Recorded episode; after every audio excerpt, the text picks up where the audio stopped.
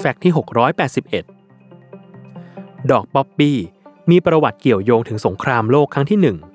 โดยสงครามในครั้งนั้นมีทหารได้รับบาดเจ็บและเสียชีวิตจำนวนมากและในบริเวณหนึ่งที่เป็นจุดฝังศพทหารนั้นได้มีดอกป๊อปปี้ป่าสีแดงเบ่งบานขึ้นอยู่ทั่วทั้งลานทำให้เกิดเป็นลานดอกไม้สวยงามตั้งแต่นั้นเป็นต้นมาดอกป๊อปปี้จึงกลายเป็นดอกไม้อนุสรณ์แห่งวีรกรรมของทหารผ่านศึกเตือนใจให้ระลึกถึงเลือดสีแดงของทหารที่เสียสละเพื่อประเทศชาติ Random as Fact ในวันนี้เลยขอพาทุกคนมาสำรวจเรื่องราวข้อพิพาทของสื่อมวลชนที่เกี่ยวข้องกับการรำลึกทหารผ่านศึกโดยใช้ดอกป๊อปปี้ที่ไม่ได้มีแค่ความสงบสุขเสมอไป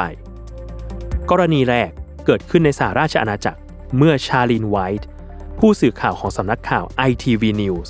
ถูกแสดงความเห็นในเชิงเหยียดเชื้อชาติและเหยียดเพศ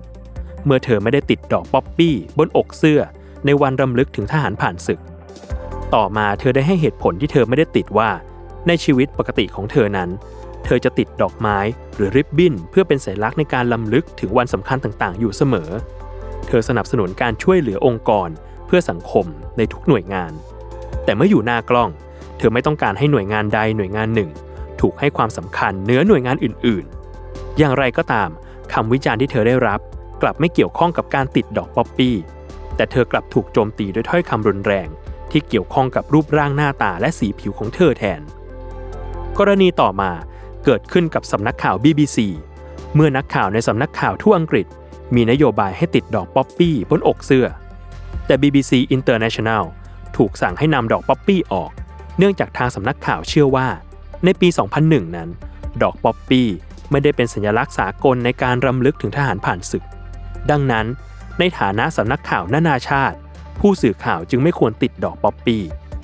แต่การกระทำดังกล่าวได้ถูกองค์กรการกุศลเพื่อสงเคราะห์ทหารผ่านศึกของอังกฤษหรือ The Royal British Legion โต้กลับว่า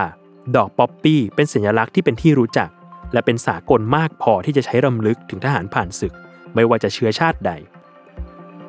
นอกจากนี้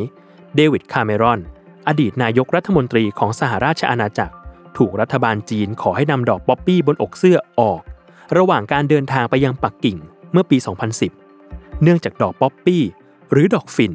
อาจทำให้เป็นการสื่อถึงความพ่ายแพ้ของจีนในสงครามฝิ่นระหว่างชาติตะวันตกกับราชวงศ์ชิงในศตวรรษที่สิบเก้าและแน่นอนว่าคาเมรอนปฏิเสธคำขอนั้นอย่างไรก็ตามในประเทศไทยก็มีการนำดอกป๊อปปี้มาเป็นสัญลักษณ์ประจำวันทหารผ่านศึกตั้งแต่พุทธศักราช สองพันห้าร้อยสิบเอ็ด เป็นต้นมาโดยมีการจำหน่ายดอกป๊อปปี้เพื่อระดมทุนซึ่งดอกป๊อปปี้ดอกละยี่สิบบาทนั้นเป็นงานฝีมือของครอบครัวทหารผ่านศึกรายได้จากการจำหน่ายดอกไม้